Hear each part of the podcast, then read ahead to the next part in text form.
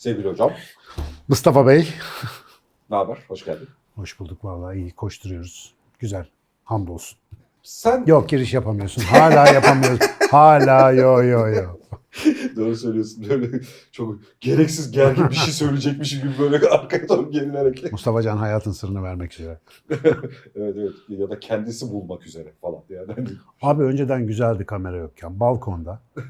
Ya bak hocam şimdi falan diye başladığımız bir şey vardı. Ama burada bir illa introduction gerekiyor. Bence şey yap, ameliyatla aldıralım abi. Giriş olmasın. Doğrudan dalış olsun. İlk formata başlarken aslında hep öyle hep Evet. şey yapıyordum. Yani biz normal sohbete başlıyoruz. Kamera bir ara kayda girsin, başlangıcını yaparız falan diye. Ama sonra ne olduysa biz de onu unuttuk. Bir giriş yapmak gerekiyor Kamera falan etkisi gibi. abi. Neydi? Hawthorne efekt miydi? Neydi? İzlendiğimizi bilince böyle bir derli bir de popülerlik popülerlik. Yolda sokakta çok ciddi sayıda insan Tabii. selam söylüyor sana ya da işte bir şeyler yapıyor. Aleykümselam. Çok enteresan yerlerde karşılaşıyorum değişik insanlarla. Mesela geçenlerde bir dövmeci selam Ya abi söyledi sana. e, yaptıracağım söz. Yani televizyonla denk YouTube'dan tanınmam benim de. Yani eskiden çok insan siz bilmem ne programda gördüm diyordu. Tabii muhtemelen pandeminin de etkisi YouTube bayağı yayıldığı için. Yani YouTube'da severek izliyoruz diye başlıyor söze. Dedim lan televizyonu hiç mi gören yok artık falan diye ama vakitte de muhtemelen daha mobilize, daha çok rastlıyoruz. Bizim SBAM hemen hemen bir buçuk aydır, iki aydır çok güzel bir araştırma yapıyor. Şimdi ilk defa bizi seyreden birinci, bizim sıbam ne lan? Bizim Bizim sıbam. bir tür evcil hayvanmıştı şeyde. E, SBAM bizim sosyal bilimler araştırma merkezimiz arkadaşlar. Bilmeyenler lütfen YouTube kanalına üye olsun, Instagram'ını takip etsin. Web sitemizin içerisinde ona özel sayfamız ya açıldı ya açılmak üzere. Onun içerisinde daha evvelden yaptığı araştırmalar bir baksın. Mesela kadınlar göçmenler konusunda ne düşünüyor konusunda araştırma yaptılar. Bir göz atsınlar. Ondan sonracıma Tu- Tu- Tuğba Öztürk Hoca'nın zaten orkestra şefliğinde. e, Onun, danışmanlığı onun da anlatımlarıyla şefliğinde giden e, güzel çalışmalar yapan ve sosyal bilimlerle alakalı ana kapsamla sorgulayan departmanımız bizim. Evet, aşı karşıtlığıyla ilgili çok sağlam Ah, bir derleme Onu hatırlamakta zorluk çektim gerçekten. Evet. Aşı karşıtlığı gibi dik bir konuyla araştırmaya da girmiş. İlk de bununla girdiler topa yani. Evet. Büyükten girdiler. Şimdi Bu arada nasıl abone olur bilmiyorsanız önce buraya bir abone olmayı verdiyseniz sağ aşağıda düğme var. Nasıl çapraz satış ürün yerleştirin. Sonra oraya. evet. SBAM'ın son çalışması bizim bu son dönemdeki yüksek çelişki yaşadığımız konulardan bir tanesine gerçekten açık beyin zihniyle ne düşündüğümüzü anlamak üzerine bir çalışma. O da bu evden çalışma ya da iş yerine gitme arasındaki farkla ilgili gerçekten sokaktaki insan, buna fiziken maruz kalan insanın ne düşündüğünü anlamak üzerine. Yani evden mi çalışmalıyız? Evden çalışma mı daha verimli? Yoksa iş yerine gitmek mi daha verimli? Ya da işte en kolaycı Türk usulü yöntem işte hibritin çeşitli koşulları ya da buna nasıl bakalım hikayesi. Pandemide baktık ki evden çalışma diye bir fırsat var. Ofise gitmenin de bambaşka fırsatları, avantajları var. Departmanlar, yetişkinler, hangi sektörde oldukların, yaş kuşağı falan gibi değişik etkenlere bağlı şekilde e, genel bir havuz var. Burada doğru şekilde konuya bakabilmemiz için de SBAM çok detaylandırılmış. Neredeyse 20'ye yakın ana konseptin altında sorular sorarak bir çalışma yaptılar. Ee, çalışma tahmin ediyorum bayramdan sonraki bir ya da iki hafta içerisinde de yayınlanacak bu arada. Buradan tekrar paylaşırız ya da Maşallah diyorum. çalışmanın sonucunu. Bu arada ciddi sayıda insanla yüz yüze görüşme yaptılar. Ee, 500'e yakında anket var ee, arka tarafta. Hani onun an- analizlenmesi, analizlenmesi. Abi üniversitede bunun yarısı kadar çalışma için benden sosyal medya desteği, desteği istiyorlar. Mesela bu çocuklar bana da bir şey sormadılar. Yani bir şekilde hallediyorlar. Ee, Arkadaşlar, bütün Türkiye'nin Ferhat ve. Aycan'ı başta olmak üzere hani Evet, arka tarafta isimlerini alalım. Tüm ekip e, kalabalık bir ekiple beraber çalışıyorlar. Lezzetli gidiyor. Aynı konuyu biz de bir kez daha elden geçirelim diyorum. Hem kendi pratiklerimizden yola çıkalım. Şu evden çalışmadan kastımızın ne olduğu, e, ofise giderek yaptığımız sürecin kendisinin ne olduğu arasındaki hikayeyi acık bir sohbetlendirelim. Sen de Senle bak daha önce konuşmadık ama dün akşam aynı böyle bir muhabbetin içindeydim ben. İşte ev oturmasında arkadaşlarla konuşurken. Yani bu uzaktan çalışma meselesini çok avantajlı bir fırsat olarak değerlendiren de var. Kişisel düzeyde de kurumsal düzeyde de bu söylediklerim. Hemen bir fırsatını bulup da eski hale dönmeye çalışan da çok var. Bir kere bu iş, işin tipine, çalışan kişinin mizacına, alışkanlıklarına, onun çalışma ortamındaki imkanlarına, ofis ya da ev fark etmez bu imkanlara ve mesainin cinsine göre çok değişiyor. Yani o işin tipi öyle ama o iş tipinde nasıl bir mesai içinde çalışıyor, hangi görev alanında çalışıyor, ne yapıyor? Mesela onların hepsine göre değerlendirmemiz gereken bir alan. Ama Benim mesela şu anda dün akşam özellikle netleştirebildiğim kafamda bir sorun var ki biz bize neyin iyi geldiğini, neyin kötü geldiğini kendimiz hesaplayıp bulamıyoruz ya. Öyle bir yeterlik hissetmiyoruz ya. Mesela bir şey yediğim zaman dur bakayım ben de ne yapıyor diye dinlemektense doktora, televizyon figürüne, Instagram hesabına bakmayı tercih ediyoruz ya. Biri bize bir şey söylesin yapalım. Şimdi bu konuda kararlarımız da gene görüyoruz aynı şey. Dün bir arkadaşımız e, global bir firmada kurumsalda çalışan bir arkadaşımız söyledi. Hepimizin gözü Amerika'da falan. Amerika'daki o çok uluslu şirketler dünyası neye karar veriyorsa e-mail zincirleriyle, e-posta zincirleriyle dalga dalga bizim buraya doğru geliyor. Mesela iki ay önce bir çok büyük bir işte X firmasında artık bundan sonra işte 4'te 3 oranında uzaktan çalışma sistemini benimsiyoruz. Yeni dünyanın zaten gereksinim bu alttan eğitimler, growth mindsetler bilmem neler çaptırırken 2-3 hafta sonra e, artık sizi ofiste daha sık görmek istiyoruz falan filan. Ne oluyorsa zinciri geriye takip. Amerika'da bilmem ne şirketi öyle bir karar almış. Şimdi herkes nasıl ki sağlık kendi bedenine özel dinleyip karar vermeyi ve kişiye özel bir şeyler yapmanı gerektiriyor. Kendine özel bir şeyler yapmanı. E, kurumsal bir firmaysan da, bir iş koluysan da, bir devlet dairesinde hatta bir bir koridorda birlikte çalışan insanlarsan ve işte onların başındaki müdürsen oranın ihtiyaçlarına, o kişilerin özel durumlarına falan göre çözüm üretebiliyor ol- olman lazım. Ya bu plastisteye sahip değilsen zaten pandemi de gelse, pandemi de gitse başın belada. Çünkü adaptasyonun düşük olacak. Şimdi benim gördüğüm birinci temel sorun bu. Sağlıklı konuşmayı engelleyen şey bu. Şimdi ben biliyorum bak, SBAM raporu yayınlasın, çalışma çıksın. Biraz da böyle popüler olursa insanlar çok altına gelen yorumları izle herkes orada çıkan istatistiksel sonuçlara ya çok biat edecek ya çok karşı duracak. Ondan ders alıp da aga bu parametrelerin şu kadarı bende var, bu kadarı bende yok. Acaba ben bunun ne kadarını içselleştireyim? Ben bunun hangi tarafına düşüyorum? Marjinal tarafındayım, merkezi tarafında mıyım? Mesela bunu sorma ihtiyacı hissetmiyor. Bir formül arıyoruz ve o formülü hayata ekleyesimiz geliyor. Şimdi dün akşam 5-6 arkadaş beraberiz. Hepsi pandemi döneminde sen ben gibi normal işleri kesintiye uğramış, uzaktan bir şeyler yapmak zorunda kalmış insanlar. Biri diyor ki yeniden doğdum. Öbürü diyor ki bana hiç iyi gelmedi. Biri diyor ki olsa da olur, olmasa da olur. Ya aynı yerde tamamen random toplama, rastgele toplama 4-5 kişiyiz. Bu kadar heterojenlik niye var? Ya çünkü bir tanesi mesela aynı anda büyük bir şirketin birçok birimiyle ilgili ve ofiste zaten bir koridordan öbür koridora gideyim dese yarım saati gidiyor. Şimdi telefonla bilmem neyle hallediyor. Geri, günün geri kalanında da kendisine bakacak zamanı oluyor. Öbürü ise bir devlet kurumunda rutin olarak gidip geldiği bir işi yapmaya alışmış. Zaten o işin ana tanımı orada bulunmak. Bir şey yapmasan da oluyor. Devleti biliyorsun. Orada bulunma hali senin iş hali zaten ya. Mesai kabilesi dediğimiz şey. E dolayısıyla bu arkadaşın o da olmayınca... Nitelik ölçemediğinde saat ölçüyorsun. Hah, devlet ağırlıklı Evet. bunu yapıyor biliyorsun. Evet. Şimdi dolayısıyla ona alışık olan birine bu uzaktan çalışma saçma ve boş geliyor. Artı mesela bir başka arkadaşımız aslında işi itibariyle çok güzel uzaktan yapabiliyor ama aile biraz büyük, yer küçük, ortam kalabalık. Evde mesela ortamı yok. Ya da işte evde ortamı var ama öz disiplini yok mesela. Öyle bir sıkıntısı var. Mesela bu kişilik özelliği de çok önemli. Önceden kendi kendine belli bir gündemi takip etme alışkanlığın yoksa değil, değil uzaktan çalışma, uzaydan çalışma olsa sana beş para etmez. Çünkü mesela gerçek hayatınla iş hayatını ayırt edememeye başlıyorsun. Mesela onların arasında bir sınır koyamıyorsun. İşte pandemi başından beri ben kendime de herkese de ne önerdim? Evin köşesinde küçük bir ofis yapın. Orayı sadece iş için kullanın. Televizyon izliyorsanız gidin öbür tarafta yayılıp izleyin. Yatak odanıza işinizi taşımayın falan filan gibi. Hani o kavram kargaşasını mekansal ihtiyacı da giderebilecek bir şey. Ama birçok insan evinde böyle bir ortam hazırlayamıyor. Birçok insan hazırlasa bile evim lan burası benim ne yapıyorum falan noktasında işte o orucu bozuyor. Anlatabiliyor muyum? Yani bu o kadar çeşitli bir mesele ki ama şunu söyleyeyim. Vicdanı çalışan, asgari imkanları konusunda kendiyle barışık ve bir şekilde birazcık yani benim kadarcık öz disiplini olan insanlar için pandemideki deneyim inanılmaz bir deneyim. Yani inanılmaz bir hazine kıymetinde. Çünkü böyle bir şeyi başka türlü yaşayamazdık. Sen hasta olurdun, mecbur rapor alır evden çalışırdın ama herkesin ofiste çalıştığı bir yerde sen marjinal olarak evde kalmış olurdun. Ama şimdi herkes uzağa çekildi. O koca ofisler boş ve onun yerine yeni bir şey ikame etmeyi öğrendin diğerleriyle beraber. Bilgi alışverişi yaptın, millet ne yapıyor onu gördün. Aslında çoğumuz için avantaj. Ve son bir parametre daha var. Dün akşam konuşurken zuhur etmişti ki Galiba pandeminin ilk günlerinde benim söylediğim bir şey şimdi oluyor. Devasa plazaları satın alıyorlar ya da kiralıyorlar şirketler. Para yazıyor abi orası.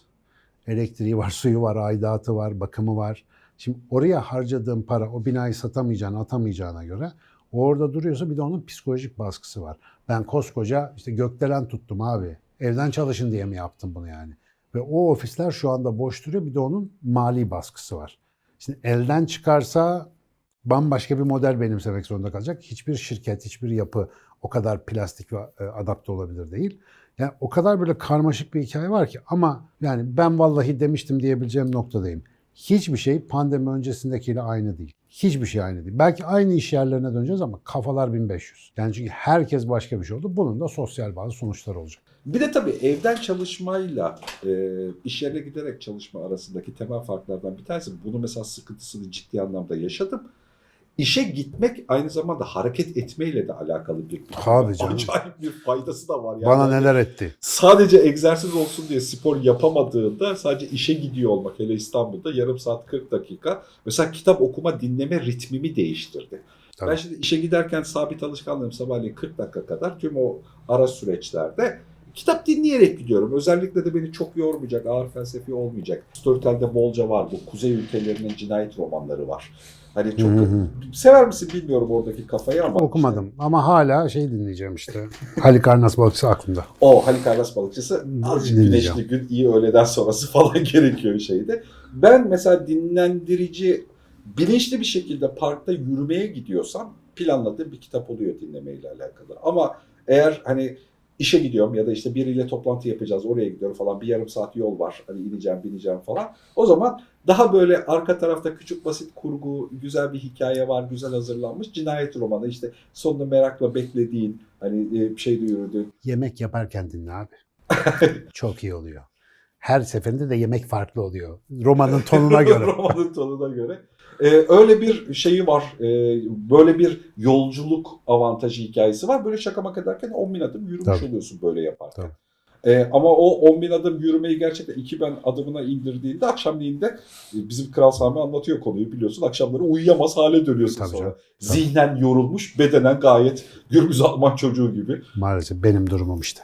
Şöyle bir işlevi olduğunu düşünüyorum aradan. Bakış açısı olarak da faydalı olabilir. Biz sürüler halinde bir araya getiriliyorduk. iş yapmayla alakalı. Benim de hayatımda uzun süredir çok serbest çalışıyorum ama ondan öncesinde düzenli olarak bir yerlere gittiğim geldiğim var. Ve hani sürüler olarak bir araya getiriyor ve oradaki titreşimle iş üretiliyordu. Şimdi bir araya gelme bir amaca bağlan. Mesela en önemli bir araya gelmek zorunda değilmişiz. Birbirimizden bağımsızken de ağ toplumunun genel formüler yapısına uygun iletişim kurabiliyoruz artık. Bir araya gelmek nitelikli bir amaç için anlamlıysa yapıyoruz. İstediğimizde istediğimiz kadar bir araya Bir araya geliyoruz. Toplantı yapmak, motive etmek ya da işte birlikte birlikte üretebileceğimiz bir şey varsa onunla alakalı. İşimizin teknik taraflarını ben ona hep bulaşık yıkama diye söylerim. En kreatif işlerin bile bulaşık yıkaması vardır yani hani arkada yapılacak olan. O bulaşık yıkamaları yalnız yapmanın hep avantaj olduğunu fark ettik. Aslında öteki dış etkenler o bulaşık yıkanması gereken süreçte bizim hep dikkatimizi dağıtıyormuş. Yani hele de açık ofislerin içerisindeyken rutin işleri yapmak hep çok zordur ya da yönetmesi çok zordur.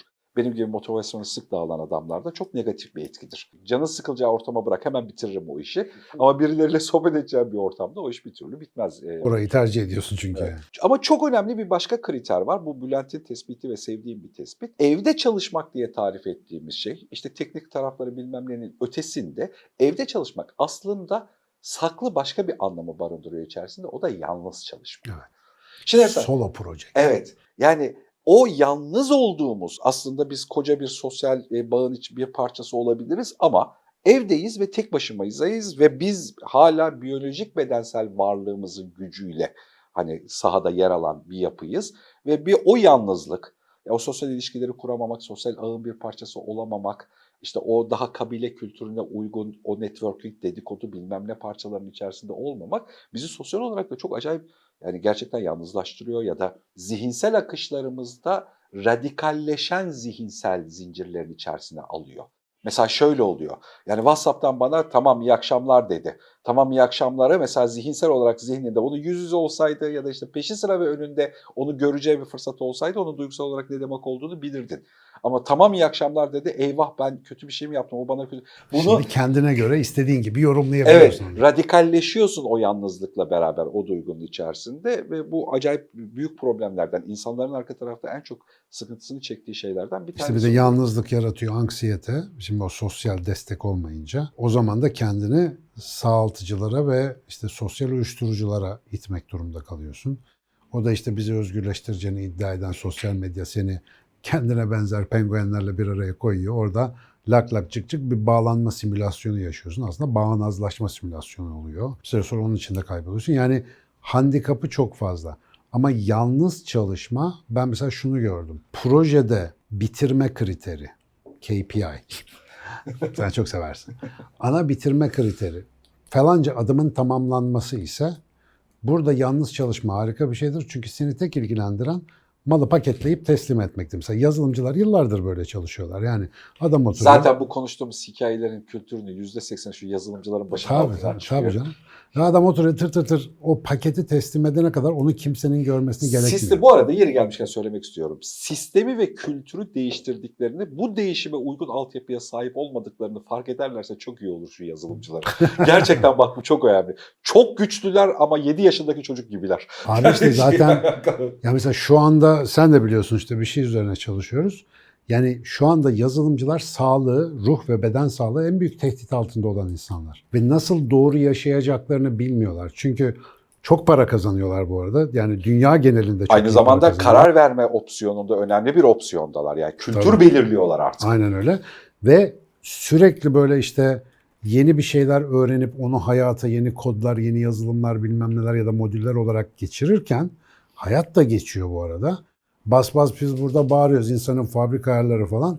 Herif meşgul abi yeni yazılım dili öğrenmeye çalışıyor. Bizi de duymuyor. Dolayısıyla mesela onların iyi olma hali mesela pandemiden sonra bizim gibi normal insanların fark ettiği, normal derken yazılımcı arkadaşlara normal demek istemiyorum ama başka bir modda çalışıyorlardı. Ve çok hani paket teslimi üzerine aslında çok yüksek katma değerli de bir iş yapıyorlar. Takır takır e, hele ki işte yazılım olan ihtiyacı düşünürsen ama neticede bu tempo onların sağlığını dağıtıyor. Makine arıza vermeden psikolojik ya da bedensel bir sorun yaşamadan anlayamıyorlar bir şeylerin ters gittiğini. O sorunu yaşayınca zaten verim düşüyor. Bu sefer bunalım başlıyor. Alkol uyuşturucudur, şudur Allah ne verdiyse.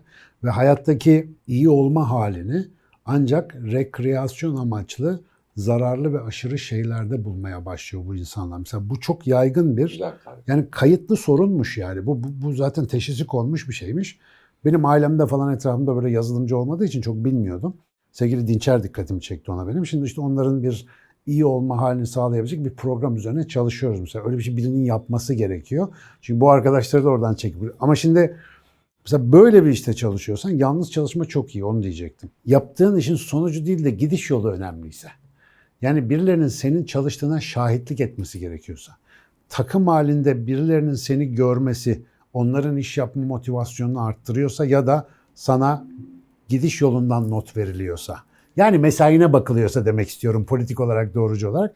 O zaman fiziksel olarak bir yerde bulunmak işin bitirilmesinden daha önemli.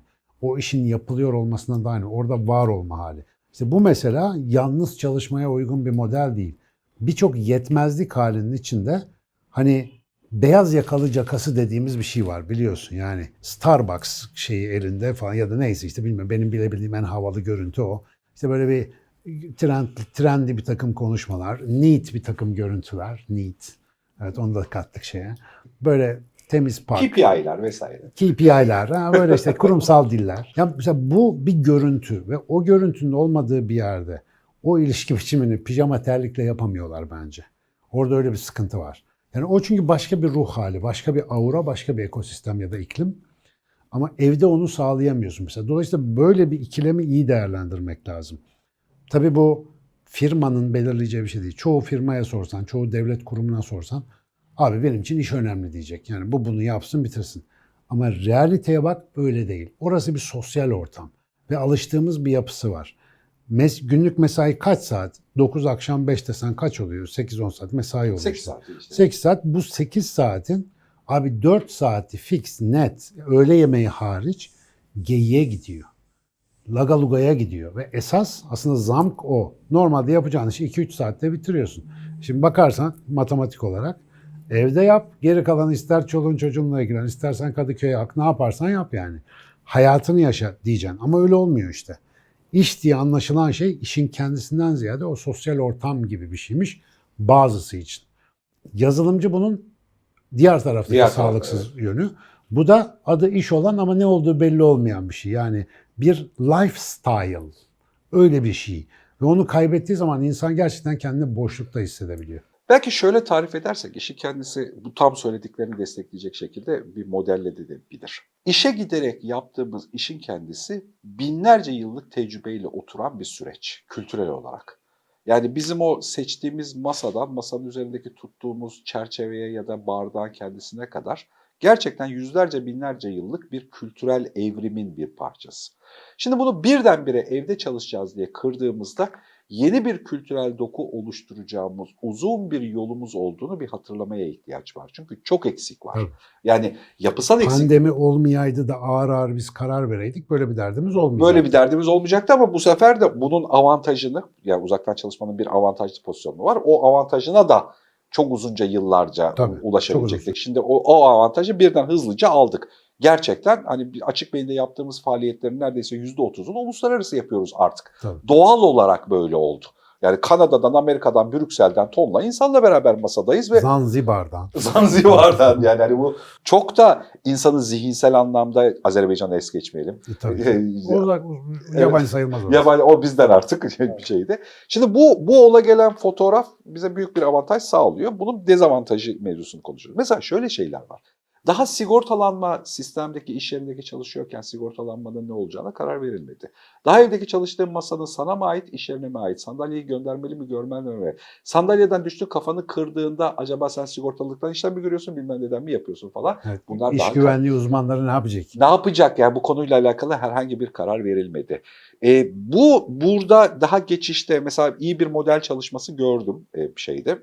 Şöyle bir sorun var çünkü. Evde çalışmaya başladığımız andan itibaren özellikle insan ilişkilerine dayalı bir iş yapıyorsak yani %20'si raporlama, %80'i insan ilişkileri ve koordinasyonla alakalı bir sürecin içerisindeydik. Sek, mesai saatimiz birdenbire 18-20 saate çıkıyor. Tabii, durmuyor. Evet çünkü gece saat 3'te de biri çalışıyor. WhatsApp'tan mesaj atıyor. Çünkü o sabah geç kalkıyor ya da bilmem ne yapıyor falan falan böyle bir akışın içerisinde. Sen iş takip ediyorsan 7-24 iş takip ediyorsan ediyor oluyorsun. Bu yaratıcı bir şey yapan bizim kültürdeki insanlar da pozitif bir şey. Çünkü bizim hobimizle işimiz çok üst üste. Ya biz zaten bunu motive ve eğlenceli bana iş gibi gelmiyor yaptığım şeyin %80'i.